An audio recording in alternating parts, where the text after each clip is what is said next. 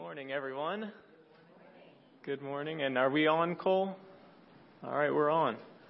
Thank you all for joining us online. As you can see, I'm not Greg. You may be wondering, man, Greg shrunk about a foot, but uh, somehow grew exponentially in uh, vitality and attractiveness.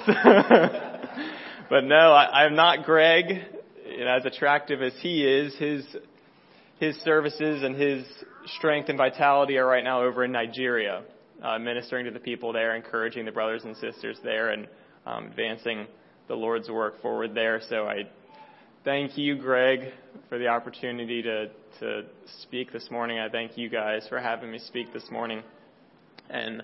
I do want to open us in prayer before we start. We're going to be in Matthew chapter 25 this morning. We're going to be in Matthew chapter 25, but I'm going to open us in prayer. Lord Jesus Christ, Heavenly Father, thank you. And Jesus, I want to thank you for the opportunity to be able to share your words with our brothers and our sisters. Thank you, Jesus. I praise you. Thank you for, for orchestrating this, God. I thank you for each and every one of my brothers and sisters sitting here this morning. I thank you, Holy Spirit, for filling me and for filling each one of us to be able to receive what you're saying. God, I give you my, my heart, I give you my mind, my will, emotions, and my mouth. In Jesus' name, I surrender it to you, Lord, to speak what you want to speak.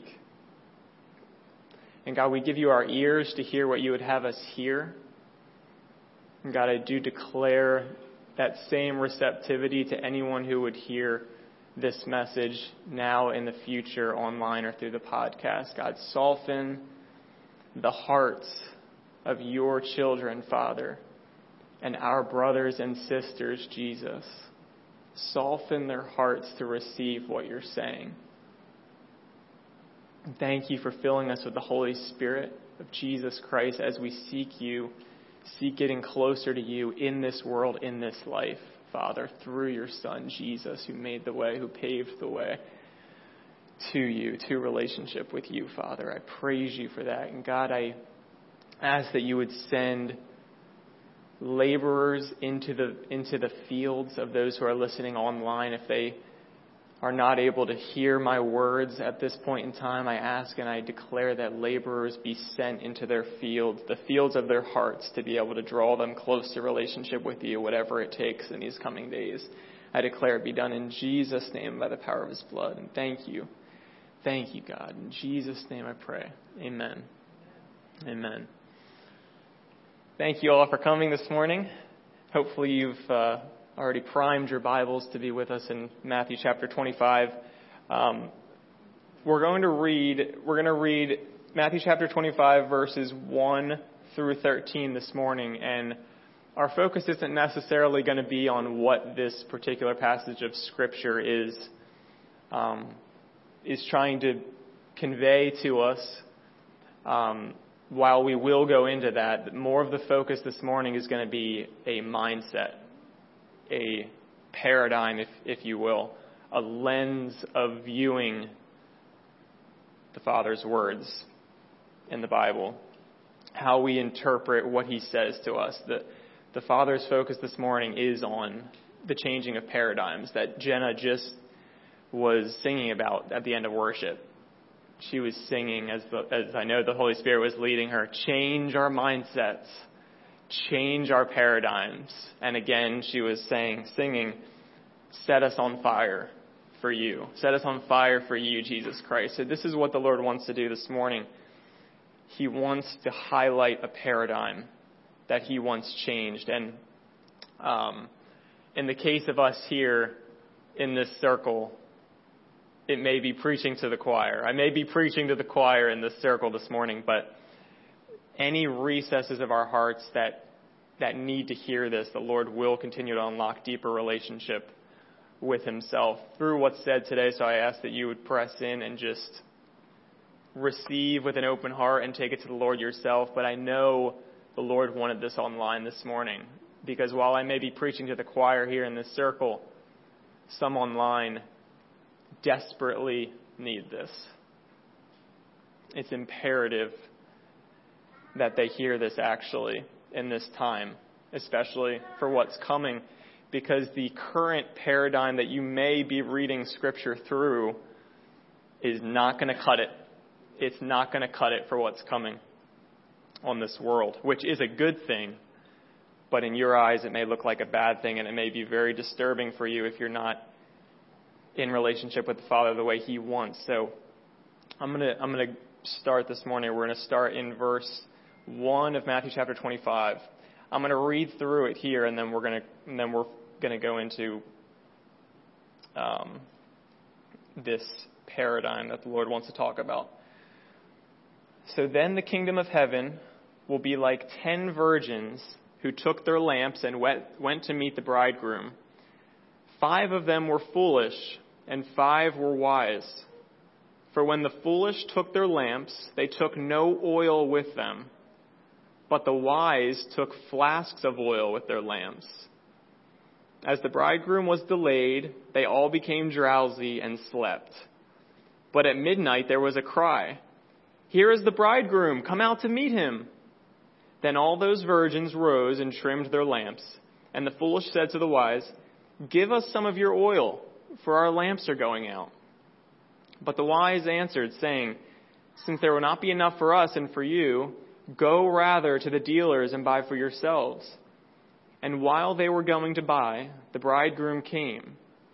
And those who were ready went in with him to the marriage feast. And the door was shut. Afterward, the other virgins came also, saying, Lord, Lord, open to us. But he answered, Truly I say to you, I do not know you. Watch therefore, for you know neither the day nor the hour. Now we may read through that passage of Scripture and say, okay, got it. Um, the virgins with the, with the lamp, with the oil, they were saved, and the foolish ones, you know, they weren't saved. And so when Jesus came back, the ones who were saved got to go into heaven, into the, the feast with him. And unfortunately, the ones who weren't ready and weren't saved, um, they didn't have any oil, and so they weren't they weren't saved. And Jesus said, "I never knew you." Oh man, what a great what a great picture.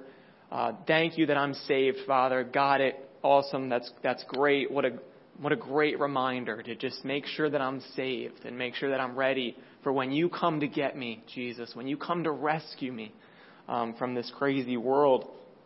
And then you may just continue on reading and think you're good. But what I want to stress to you, not that the nuances of this scripture cannot be talking about salvation, because there most certainly is in this passage and in the following passages there are nuances of the scripture interpretation of these words that do apply to salvation. But the important thing to understand here is that if you are to stop at that thinking, that thought process of, okay, this is just about being saved, let me continue on reading, you will miss entirely. You will miss entirely what the Lord is trying to speak to you about and it is only viewing something through a single lens, which is not the focal lens that the Father wants you to have. And this is what I want to talk to you about this morning. The focal lens that we are to have is not salvation itself. But you guys have heard it here a thousand times the focal lens we are to have is first through relationship with the Father through Jesus Christ, who is the way and who made that way here on earth as he lived his life. The two lenses are supposed to go together. It's not just a single lens of salvation. The, the, the lens and the thought process of salvation needs to first be seen through Jesus Christ. And I'm going to use an analogy here that, that the, the Lord put in my heart because this, this transfers to everything, guys. This filters, this thought process will filter into everything that you do in your walk with Jesus Christ on this earth. And you see it, you see this thought process manifested in the way that the church has done church for the last 2,000 years. So the analogy that he gave me, most, I think, uh, everyone here has, has been through high school and many of you have probably been through college as well, but in your high school years and in your college years, you will probably recall the latter years of those when you were a junior and a senior. Right? The feeling that you had of excitement to graduate, and you may have fallen victim to what's called senioritis. Senioritis. I, I know I, I, I definitely fell victim to it while I did graduate, I had senioritis very, uh, very bad. So what senioritis is, is when you're a senior in college, all you're caring about is graduation. Uh, you go party, do whatever you do. You just, you just maybe go to enough classes so that you can pass, so that you don't fail. And you're just like, okay, as long as I pass, as long as I get through college, complete all my courses, uh, miss a couple classes here and there, it's fine. As long as I pass, though, I'm good. I got it. As long as I graduate and get my diploma, then I can go get a job. Because all I need is that diploma. Man.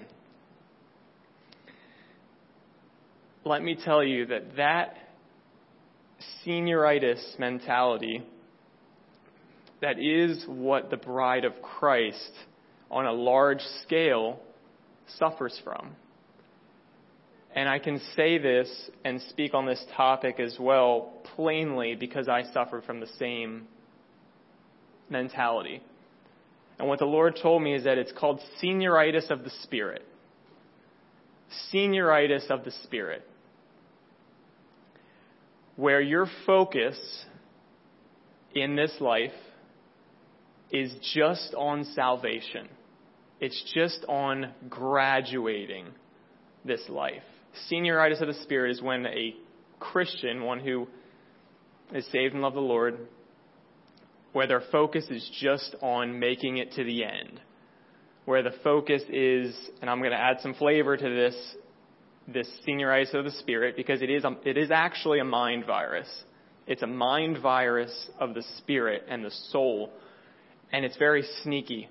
It's very sneaky because it masks itself in this righteous, oh yes, yeah, I just can't wait to be in heaven someday. I can't wait for everything that Jesus accomplished on the cross to finally come to completion and we get to be with the Father for eternity. And yes, that is awesome. That's an incredible thing. Salvation is an incredible thing, and I by no means am demeaning that. I want to be very clear with, with all of you here and, and even those online hearing me speak. I'm not demeaning salvation. It's an incredible, incredible thing, an incredible gift. But the thing about salvation, salvation, and you've heard it spoken of here before, I'm sure many times, salvation is only the first, the very first step. Salvation is what we get out of the transaction that happened when Jesus came to this earth and offered everything, offered his life. Salvation is that free gift that we got all we had to do, we didn't have to do a single thing to, to walk it out or receive it other than just receive it. other than just receive it by faith and say, hey, I believe in you, Jesus. I believe for what you did. You know, I believe I'm a sinner and Jesus, you came and paid for all of that. You paid for all my sins. I receive it. I receive that eternal life. Thank you so much. That is, that is amazing. That is awesome. But that's what we get. That's what we get out of it. We're saved from an eternity in hell through what Jesus did, and that's incredible. But what the Father wants our focus to be in this life is not on what we get out of it. He wants our focus to be on what, what does the Father get out of it? What does the Father get out of this transaction that He sent His one and only Son to earth to accomplish? What does He get? And what he gets is the restoration of how things were originally supposed to be in the first place. In this world that he created, in this physical and spiritual world that he created, both now and in the age to come. What does he get out of it? He gets, the Father gets restoration of that perfect relationship that he had at one time with, with Adam and Eve. That's what, who he originally created for the purpose of relationship. Uh, the Bible says that angels were, you know, pre-existing before He created the earth, and they were rejoicing when God created the earth. And they look at us, the angels look at us with a uh, peculiarity, kind of a uh, bewilderment, because they don't understand faith. They don't understand relationship with the Lord because they were created as, as servants. We were created for the purpose of relationship. So early on, as you guys know the story very well in Genesis, first couple, first couple pages of the Bible, that was ruined. That perfect relationship that the Father had with his human beings he created, Adam and Eve in his image, was shattered by sin. And what Jesus did was not only did he purchase salvation with us in heaven one day, but he purchased the ability for us to be restored in perfect relationship with the Father the way that it was originally intended. And here's another key that relationship doesn't start when you get into heaven one day. It doesn't start when Jesus comes back and saves you from this nasty, evil world. It starts as soon as you accept that salvation. And what the Father gets, what's pleasing to Him that, that is mentioned in Hebrews chapter 11, is faith. Hebrews 11, um, chapter 11, verse 6. Faith is what pleases the Father. So believing that you can interact with the Father, the maker of heaven and earth, who created you, believing that you can have that relationship in everything that you do by faith is what pleases Him. It's, not, it's actually not possible to please Him without faith. So in reality, after you die and go to heaven, faith is no longer possible. So your relationship with Him, the most crucial and important and pleasing part to the Father, is built here on this earth. That is what needs to be our focus. Our focus needs to be on Jesus Christ. Oh my goodness gracious, you're, you're the best thing that ever happened to me. I believe in you. Thank you for unlocking what relationship with the Father truly is. And I'm going to start it right here on this earth. I'm going to walk with you and get to know you in relationship here on this earth. And I'll tell you, when that becomes your focus and your mindset, it's going to affect everything. It will affect everything in your life because as you love Him and obey Him because you love Him, you cannot help but speak to people. You cannot help but overflow the love that you have in Jesus out to other people. Um, but on the flip side, and, and let me, I need to explain the flip side wrong mentality because it's important that we, that it's exposed, that it's identified. The flip side of this is, like I mentioned at first, where your lens is just on salvation. And that can mask itself as self-righteousness because you're thinking in your mind, oh yes, I'm just supposed to you know, I'm so thankful for salvation. I'm so thankful and I'm eagerly hoping for what's to come. Just like Paul said, I'm, I'm straining onward. I'm running this race and I'm striving towards the upward call of Christ and I can't wait for that to happen. And those are good things, but what that can mask itself in is actually a selfishness. Because if your mindset is just on salvation and what you get and hoping for, for that mansion that Jesus went to prepare for you in heaven one day, if that's your focus and you're just ignoring everything in this life and trying to, hey, I'm just wanting to skip to the end, right? I just want to graduate. I just want to graduate. I want to get to the end. I want to get to what's prepared to me. It is selfishness. It is. It's selfish. Focusing on what you get out of the transaction above your relationship with Jesus Christ is in reality selfish. Remember that Scripture explains, and this is a hard thing because it's so sneaky, but Scripture explains that anything can become an idol if you put it above worshiping God, if you put it above that relationship with the Father, right? So don't fall prey to the trap of setting your focus on heaven that you'll receive one day, the mansion that you'll receive one day, or however we we like to think about it when we don't you know we don't fully understand what that'll be. But if you allow your focus to be on what you get out of it above your relationship with Jesus Christ in this time it does turn into idolatry. It does and what will happen if that truly is the case if you are idolizing salvation is it actually does trickle down to everything in your life just like relationship with Jesus Christ, if that is your focus, will trickle down to everything in your life and in your ministry. An example of how idolizing salvation can trickle down to everything, just to be very clear, is really, in many ways, how the majority of the body of Christ has operated because it is just a stress on, okay, we just need to get as many people saved as possible. As long as they pray the prayer and they're saved, they're good. Okay, we can move on to the next person. Uh, we just need to we just need to make sure as many people are saved as possible because we know based on our understanding of scripture that we're just waiting for a particular number of people to be saved. Then we all get to go to heaven. Then we can be done with all of this. Stop the, the running around. Stop the, the, you know, the jobs that we hate and, you know, just tolerating our kids and, um, you know, tolerating these things and whatever, and we can just go to heaven and be saved. So we just need to focus with a single focus, just making sure as many people as possible get saved. And it masks itself as self-righteousness because that is an amazing thing. It's an incredible thing watching someone get saved right in front of your eyes and I, I know each and every one of you has seen this happen. You've led many people to Christ Jesus, and that's an that is the best thing that you can do is is lead someone uh, to salvation with Jesus Christ. One of the single most important things that you can do. But I'll tell you, if that is your focus, is just getting people saved and it stops there, you're missing entirely what the Lord wants for you and for that person.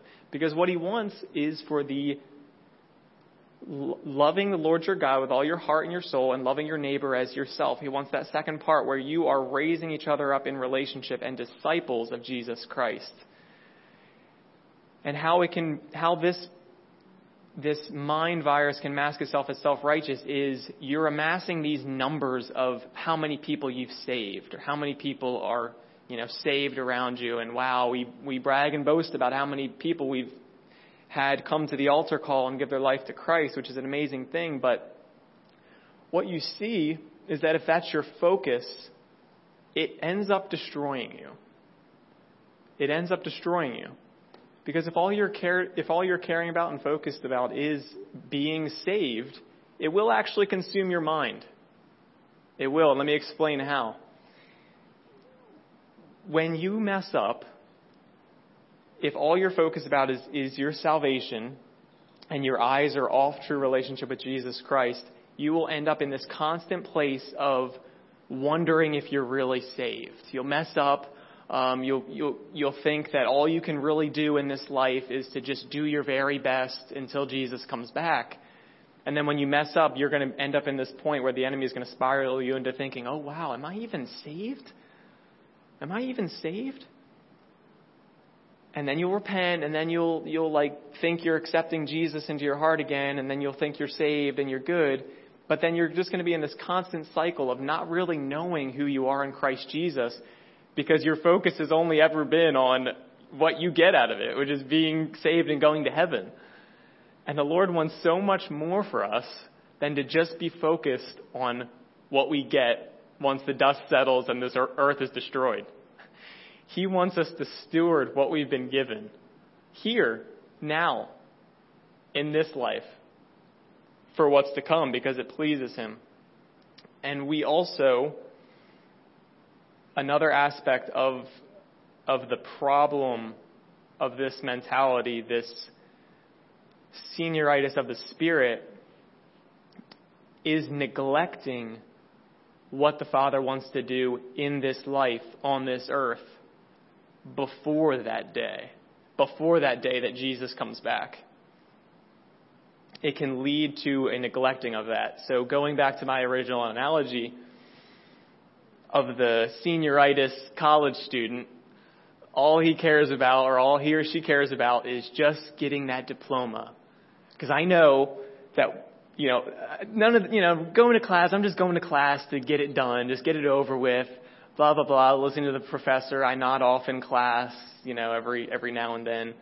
I'll do my assignments. If I miss one, it doesn't matter. I'm just, cause I just care about getting a passing grade started you were a freshman, sophomore, started out with A's and B's, then you're junior, senior, and you're like, oh well, can I get by with this C? You know, how how many C's can I get to get that uh, graduation ticket? Because you think, in your mind, as a senioritis-ridden student, you think that all that matters is a piece of paper that says that you got this degree, which will then, after college is over, get you that job, right? That shiny job that you've been promised since you were in kindergarten with the benefits and the dental and the eye care and the you know all these things that you have no you literally have no understanding of until you submit that application and are hired.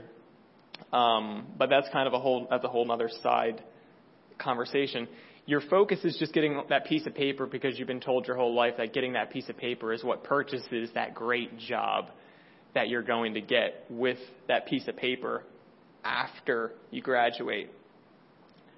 But in reality, what, in this analogy, what works best is if you are actively applying, doing your best with the knowledge that you have to apply what you're learning while you're in school because you know that if you apply it now, you are going to be able to extremely excel and get get the great job that you have your eyes set on after college and you know that if you apply what you're doing now interact with as many people as possible your students your fellow students with with the topics being discussed spend that dedicated those dedicated hours after class with the professor right? Isn't it every professor's dream to want the students to just come and talk to them about their material after class if you invest that extra time to go the extra mile to, to do your best to apply what you're learning, that is what's going to set you up for success after you get that ticket,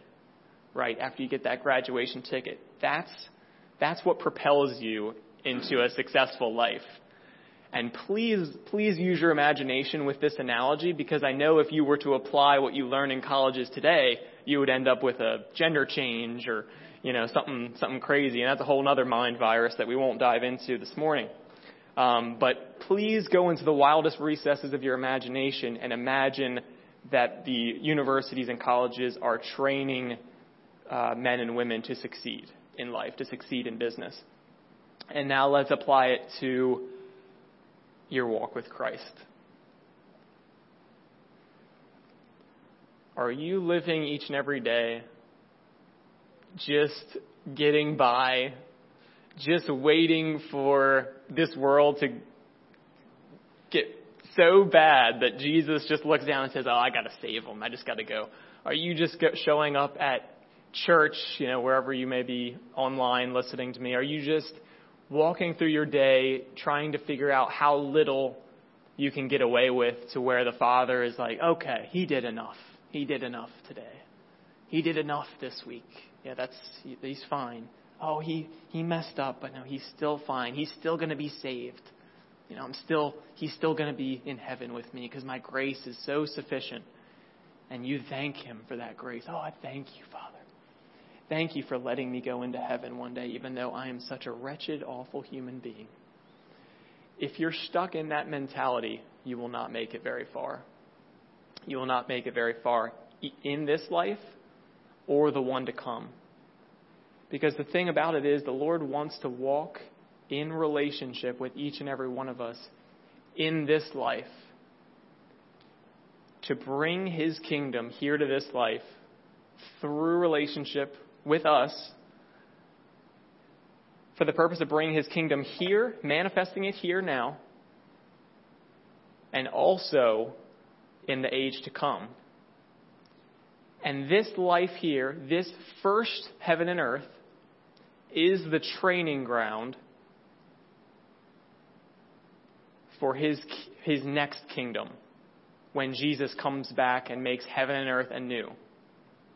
So treat it like that. Treat it like that.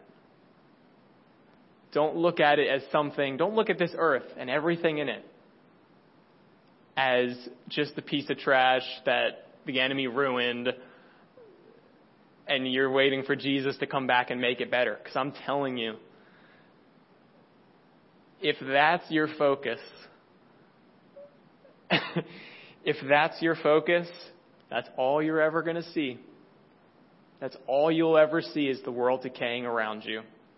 And while you may think that you're going to get to see Jesus Christ coming back on the clouds in your life, you won't. You won't. If your focus on is, hey, this world is just going to pass away into a destructive mess because Satan has control and he ruined it, and Jesus is just going to come back and save us one day. I'm telling you, if that's your mindset, if that's your mindset, that's all you're ever going to see. If your faith is set on the destruction of this world to get you to the other side, to get you to heaven, all you're going to get is that piece of paper. All you're going to get is that entry into heaven. You're not going to get the illustrious job that you think you're going to get if all you're setting your mind on is just getting by, is just graduating.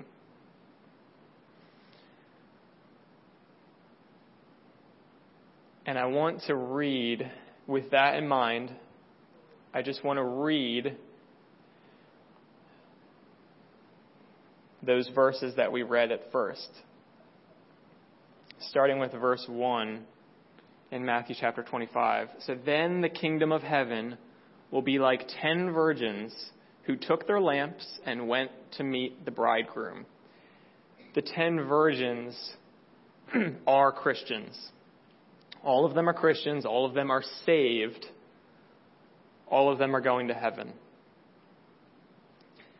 Five of these virgins, five of them were foolish, and five were wise. For when the foolish took their lamps, they took no oil with them. But the wise took flasks of oil with their lamps. So each one of these virgins, right, they have lamps. They're all virgins. They all have lamps. They are all saved. The lamps are their salvation in a manner of in a in a version and a manner of seeing seeing this passage. And what the Lord was talking to me about was the oil that they're taking up represents relationship with Jesus Christ. So you have the lamp, you know, the, the lamp that's salvation, your life with, with Christ, both now and in the age to come. But what lights that lamp, what makes that lamp useful in, in identifying you as an on fire person for Christ, saved and on fire for Christ, is the oil that burns the flame. Without that oil, the flame can only be lit for so long. The wick will, will go out almost immediately. And that oil that the wise in this passage had was relationship. And the foolish, the foolish virgin, the foolish saved person, if you will,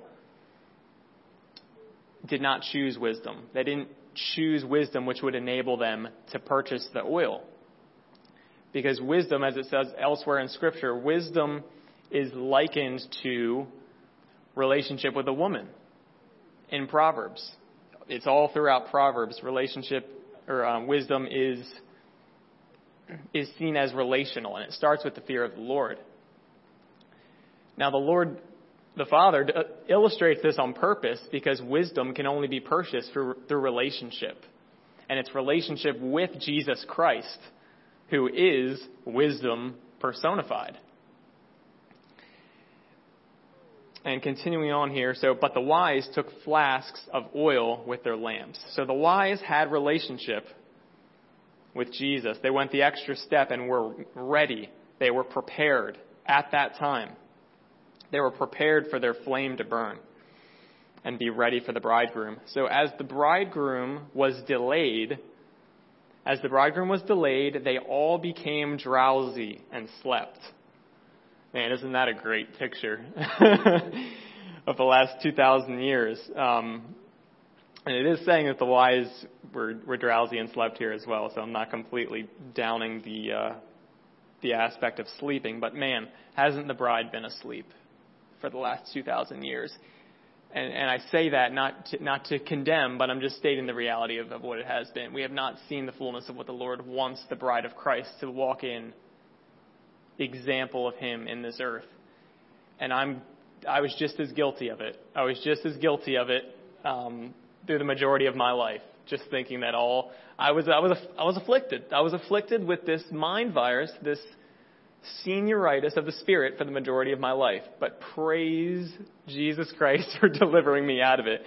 Because the result of it was, like I explained earlier, you're just this, you're in this constant cycle of just hoping and making sure that you're saved and I'm good. Okay, I'm good. I'm, I'm right before the Lord. I'm not going to hell today and I'm, you know, doing my best and that's all you're ever focused on and you can't ever, uh, eradicate or destroy the very things that are afflicting your mind and those of others in the first place because you don't know who you are in Christ Jesus. And you're told that the things that empower you to be like Jesus Christ in this world passed away, you know, when the last apostle was killed. that everything that the Holy Spirit came to this earth to help us with was only for that original time of building the church. And, and, and I was stuck in that, that enslavement where nothing else could get better. Nothing else could get better until this world was destroyed. and Jesus came back. And it's furthest from the truth is, is what the reality is. so going back to this passage, passage, as the bridegroom was delayed, they all became drowsy and slept. But at midnight there was a cry, Here is the bridegroom, come out to meet him. Then all those virgins, all those saved people, rose and trimmed their lamps. And the foolish said to the wise, Give us some of your oil, for our lamps are going out. Oh man, our lamps are going out. We weren't prepared. We weren't ready. We didn't put the effort into making sure we had oil ready. Now we're not going to be recognized as having that status of being able to be welcomed in to the marriage feast, the marriage supper, really, of the Lamb is what this is hinting at here. Please give us some of your oil. Please give us some of your oil. We see that this is about to happen. The bridegroom's here. I can see through the door. The food looks amazing. I didn't, I had no idea it was going to be that amazing. Otherwise, I would have had a, a whole stockpile of oil ready for me. I didn't realize it was going to be that amazing. So I'm turning to you, my, uh, you know, you were wise. I, I ridiculed you. I did. I ridiculed you back uh, a couple years ago when I thought you were crazy for stockpiling that much oil, that much relationship with Jesus Christ. Please, can I have some of yours? Please? It, the food looks amazing, and I'm eyeing that dessert in there. Please give me some of your oil. But the wise said no. The wise said no. It's not possible. They said, No, since there will not be enough for us and for you, go rather to the dealers and buy for yourselves. Go rather to the dealers and buy for yourselves. See, that's another hint that this isn't just talking about the aspect of salvation. Salvation can't be bought. We can't buy salvation. It was already bought. Jesus already purchased salvation for us on the cross. He, paid the ultimate sacrifice, and all we had to do was say yes and accept it and receive it. What can be bought is relationship. What can be bought is relationship with the Father through Jesus Christ. And I'll tell you the cost. And you've heard it here many times before. The cost is everything. The cost is everything and it's nothing at the same exact time. Because the cost is everything about what you think your life is. Your friends, your family, the TV shows and the video games that you think you love, the hobbies that you may have, your job, your family, your kids, your pets. The cost is all of those things, all of the things of your life that you think you have. That is what it costs. Laying that down, dying to the flesh, denying yourself, as Rich talked about in men's class this morning, denying that life and acknowledging that your true life is hidden in Christ Jesus is, is what the price is for relationship with Him. It's what the price is for relationship with Him. So that cost is everything. It is surrendering every single aspect of who you think you are and who you think you were made to be and what you think you like and enjoy. It's laying every one of those things down, surrendering every single one of those things down without the expectation that you're going to be able to pick those things back up. That's the reality of this cost that I'm talking about that is required for relationship with the Father through Jesus Christ because it's how he lived. It's how Jesus lived when he was on this earth. He made it very clear. He emptied himself as he walked on this earth. He was a man of sorrows, much acquainted with grief. And really, the Bible doesn't even go into too many, too many aspects of, of what that really looked like other than the very end of his life, where he was beaten and flogged and put on a cross, which is horrendously painful and grievous. But that is not all of what Scripture is referring to, like Bryn talked about um, last week, I believe, where he was a man acquainted with sorrows. He he went through it in this life. Jesus went through it in this life as a man to show us faith to show us the way of faith to have relationship in truth with the Father, which is what he came to pave the way for us to have. So the cost for that relationship is everything, like I've been saying for probably about four times now, because it's important that we get this. The cost is everything, but the cost is also nothing. And it's nothing because laying down what you think you had, which is everything, is actually nothing because it's not worth anything if it's not what Jesus is breathing on. None of those things that you just surrendered and laid down the shows, the TV, the Netflix, the pets, the spouse, the job, the money, the fame, whatever you may have, it's worthless. It's not worth anything unless Jesus is breathing on it. And He will raise those things up as He desires, as He deems necessary for the calling that He has for each one of you guys as you walk in relationship with Him. So that is the cost. That is the cost for walking in relationship with Him. And it's, it can be daunting and a heavy thing at first. But as you walk it out, you realize that that was the easiest thing to do is lay those things down. Because if you try to, to to work out life in your own understanding, by your own power, by your own even interpretations of what the Father is saying in Scripture, you're going to burn yourself out. You just will. You'll burn yourself out. And you'll find yourself frustrated. You might find yourself even just holding a banner saying, Repent because you're all going to hell. Worrying yourself in circles just trying to harp on getting people to heaven and never actually entering into a discipleship relationship where you're leading people to life now, where you're leading people to true life, that water that flows from the throne of God, the true life here on this earth. That's what you risk when you don't have this focus of die to yourself, relationship with Jesus Christ is the only thing that matters, sold out life. That's the risk you run. Because what the Father wants is He wants us to be living in this life of relationship with Him. because he wants that to be what attracts people to salvation, not the other way around. The first part of the conversation should never be, hey, um, did you know that like you're actually going to hell one day?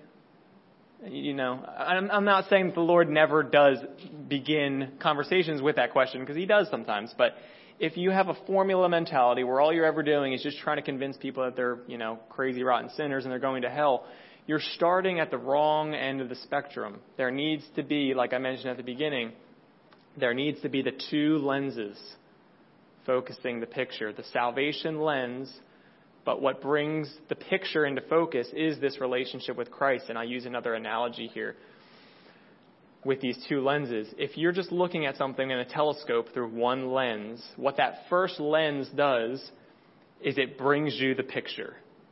It, you see the picture, you see what you're looking at. Maybe you're looking at a building far away and you have a telescope. If you just have one lens, all you're seeing is, okay, I'm looking at a picture of something, it's really blurry, but I see it.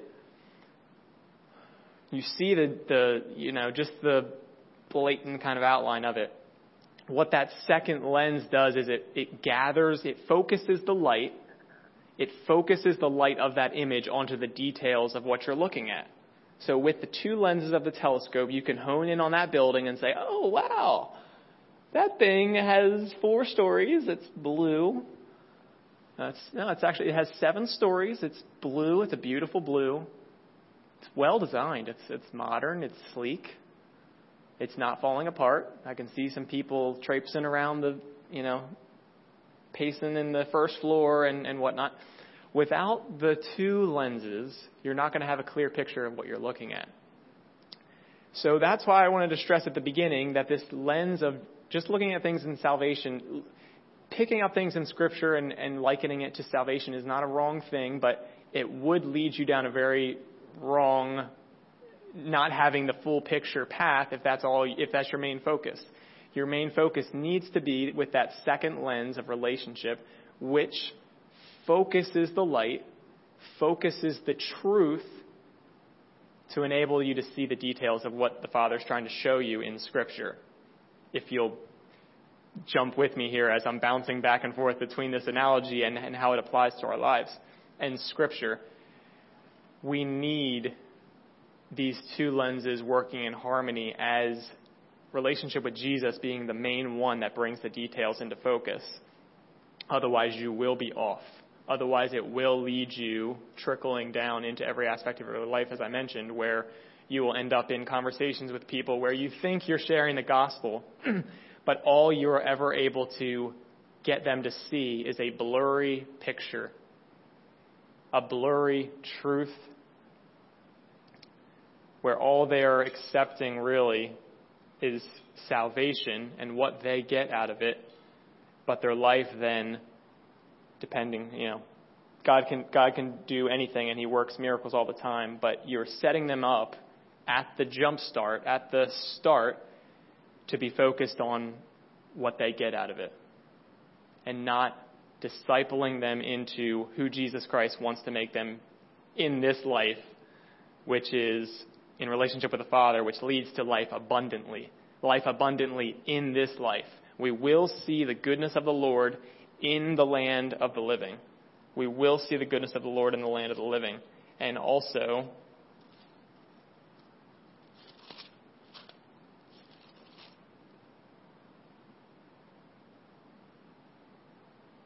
also this passage in Romans 8, verse 10. But if Christ is in you, although the body, the physical body, is dead because of sin, the spirit is life because of righteousness.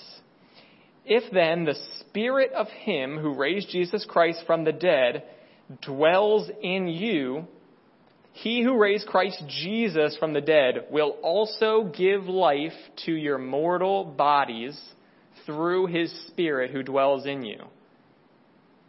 That relationship with Jesus Christ not only gives you the eternal salvation that we're talking about here, but it quickens your mortal body into life as well. This life.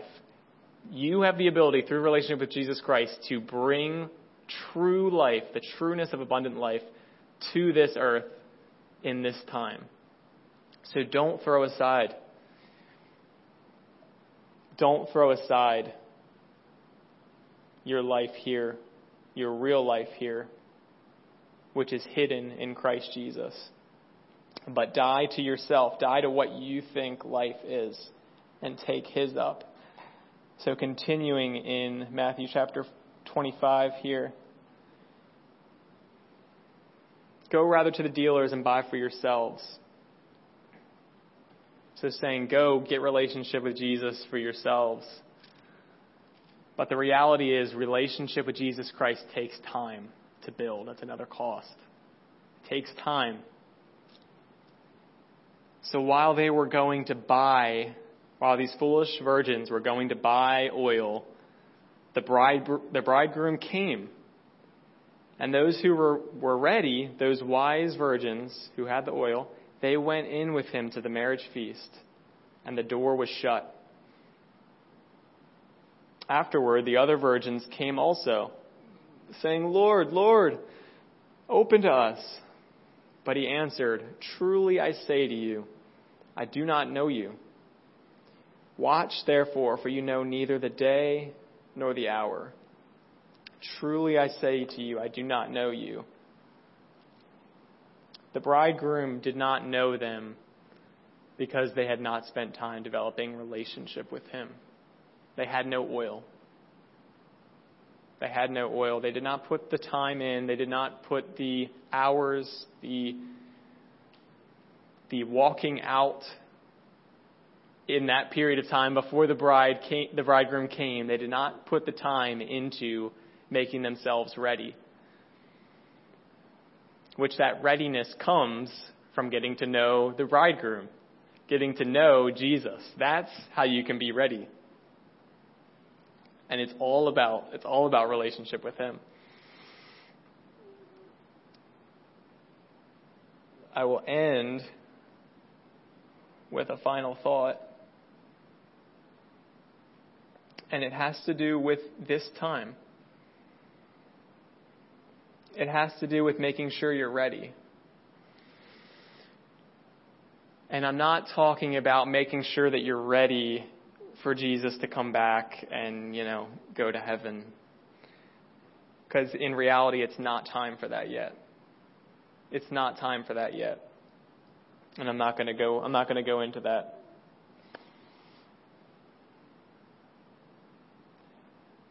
But what's coming is a measure of his justice on the earth that will look insane and crazy to the world but in reality is setting this world up for it to be what it was originally supposed to be when the Father created it, before sin, when relationship between God's creation and God the Father was whole. Jesus came back, Jesus came to earth and he paid for this relationship between the Father and his creation, including us, to be restored what you're about to see on this earth is the beginning of a measure to physically manifest what that true oneness of relationship is going to look like. And to the world, it's going to look insane and like everything is wrong. But understand that everything that the Father has not breathed on, every foundation that has not been laid by the Father through Jesus Christ, will crumble in this time. And you're seeing it all around you. So as these things happen, as this darkness descends on the world,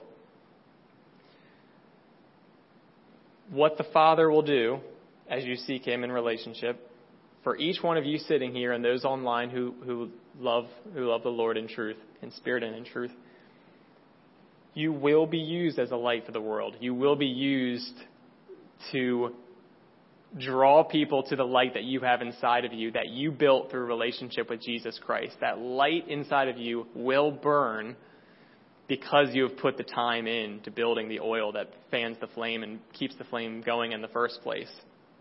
I encourage you to keep pressing on for that, not just for your own sake, but for those who that you will draw to the light as this crazy, as we're about to step into this crazy time period.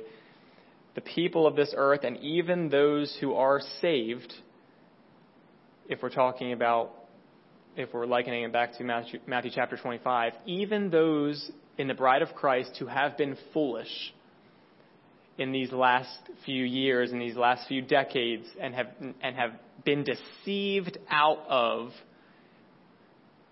walking in the relationship that Jesus Christ wants them to be in this earth. Those in the bride of Christ who have been deceived out of this thing through this senioritis of the Spirit, this mind virus that I mentioned, they will have an opportunity to be set free from that paradigm, set free from that mindset, and walk in what life is, is truly supposed to be. And that's the beauty of what's coming is it will give that clear choice to everyone, both in the bride of Christ and the world, to give them that opportunity that that really the best opportunity to draw close to Jesus Christ in truth and not just waiting for some exit ticket to be escorted to heaven, not setting their hope in um, dying one day and getting to go to heaven, but realizing that they have already died. they have already died, and their life now is hidden in Christ Jesus, and the life they live, they live to Christ. The life we live, we live to Christ. So as this darkness comes, is the wick of your heart ready to be ignited and burn with that steady and strong flame that comes with relationship with the Father through Jesus? Or will you run around asking others for oil or for light when the darkness comes? What is your focus on this morning? Is your focus on your own circumstances? Is your focus on just getting through? Just getting through this life until you get to die one day and go to heaven? Is your focus just on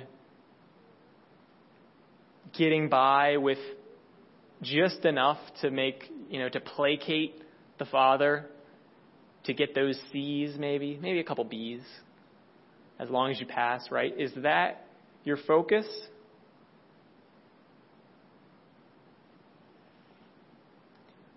Or is your focus set in the reality of what the Father wants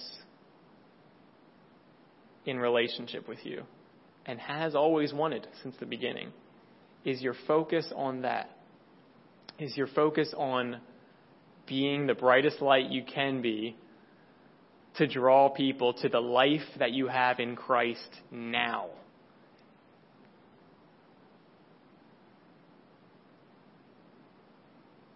What's your focus?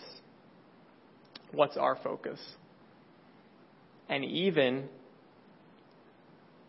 is our focus on what we get out of it? Is our focus on like I mentioned earlier, salvation? Is our focus on getting saved and going to heaven one day?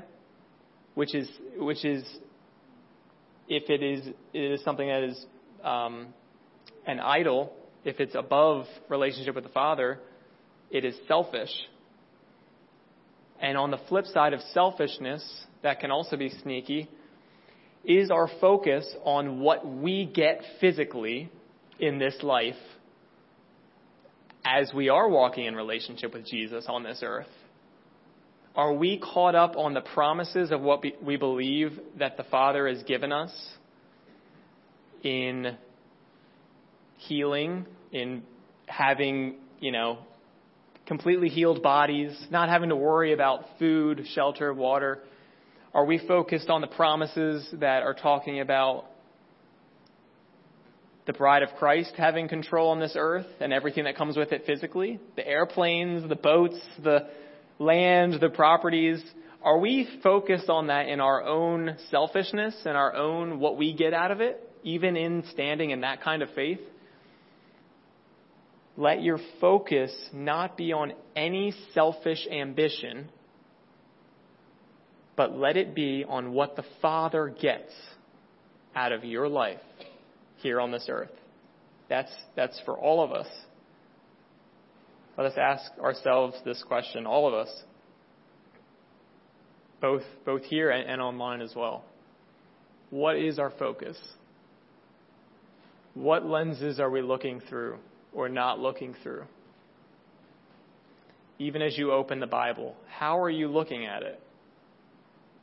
Are you looking at the Bible based on what you can get out of it to get you through, just to get you through the day, to get you through the, the current uh, stressful assignment you're in?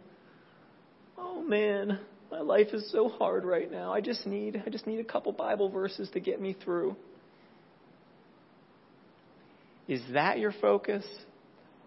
Or is your focus on diving into the scripture to get closer to Jesus Christ and, and having an understanding of who you are in Him as He dwells in you to conquer those circumstances, to conquer those worries, those anxieties, those sadnesses, those tumultuous things in our lives, those depressive thoughts that come against us from Satan.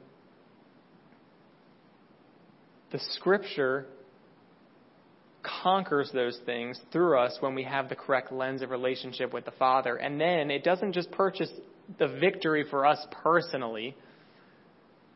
Again, don't make sure we're not going to a selfish mentality or a selfish base here, but understand that as you recognize who you are in Christ Jesus in this time, in this earth, what you're purchasing for as you conquer these things, the anxiety, the problems with family, the problems with friends, because I know every single one of us, me included, walks through some very challenging things.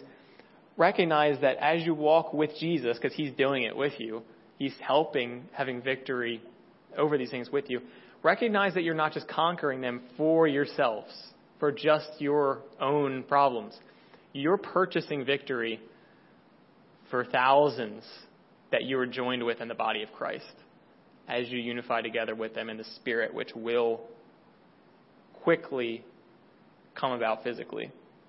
Because that's another thing that the Father is doing in this time that we're living in. He is drawing those who have given Him everything on this earth. He is drawing us together as one awesome body, one awesome bride for his bridegroom, Jesus Christ.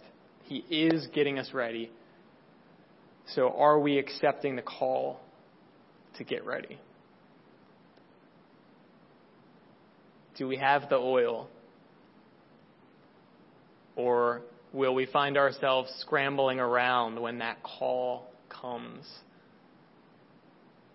Will we find ourselves scrambling around looking for oil, looking for words of the Lord in a dark time, looking for anything to, to make us feel better so that we can get relief and get into that feast so we can eat some of the dessert that we see on the table? What is our focus? Thank you, Father. I praise you, Lord Jesus. Thank you for this morning. God, thank you for Thank you for your words, God, and I praise you that you will quicken our hearts and our minds as we continue to seek you, as we continue to pursue you, like the Bereans did in Acts. They received with an open heart and then took what was said to the scripture, took what was said to your, your words, the framework that we have for relationship with you, Father, that Jesus beautifully paved the way for. Let us be like the Bereans as we seek you, Father, to, to please let us, each of us, both here and online, ask you, just personally come before you and ask you, the Holy Spirit, just like David did, Holy Spirit, please search me. Anything inside of me that's that's separating me from relationship with you, anything that I might have been taught growing up that, that wasn't correct, that I'm still believing, that's keeping me from walking in the fullness of life that you have for me, Father will you, Holy Spirit, illuminate it to me so I can just repent from it, turn away from it, and, and continue onward in victory that Jesus bought. Continue onward in victory with Jesus Christ. Let, let that be our heart's cry as we seek you even this week, God. Thank you for opening your word as we as we tear down these paradigms that kept our, our spirits entrapped from advancing and getting closer to you, Father, as these paradigms are torn down, I thank you for illuminating your scripture, the words you've put in the Bible. Thank you for illuminating these things further to us that we can that what you have been trying to say to us for, for years and years and decades will now come into fuller focus when we surrender to you. The things that you have talked to us about for decades that we have only partially grasped will in this time come into full focus that you have always wanted to be there in the first place, God, as we surrender what we think we know, as we surrender the way that we think we have been close to you all these years, but maybe have actually found ourselves in truth slipping into just this selfish mentality. As hard as that is to initially humble ourselves and admit, God, admitting it and surrendering to you and repenting of any selfish ambition is what catapults us into everything that you have for us in this life and the one to come. God, so I praise you that as each of us seek you and continuously seek you here and online, and who may listen to this in the future, God, I thank you for unlocking the doors in our heart to get closer to you, Father, which will lead to other people getting closer to you. And in so doing, they will also be saved. And not just saved and get into heaven, but will be the epitome of what that word salvation means, which is made whole, restored, that wholeness that you offer, God, in this age and the one to come. God, I praise you as we humble ourselves and submit ourselves in truth before you that that is exactly what you're doing. And you're using us in this time and in this world to draw people to you, to draw this world to you, because the glory of the Lord will be as plentiful and as obvious as the drops of water are in the sea. And your glory will be as numerous as the sands on the seashore. God, just as your children will be, that you promised Abraham at the start of all of this, God. I praise you for it, God. I praise you um, for sending your words forth. God, thank you for all my brothers and sisters here. I thank you for all my brothers and sisters listening online. Uh, bless each one of them, God, as they seek you. And I lift all this up in Jesus' name, the one who came in the flesh, died, and rose again after three days, and sits at the right hand of the Father, and is God. In His name I speak. And in the name of Jesus I pray. Amen.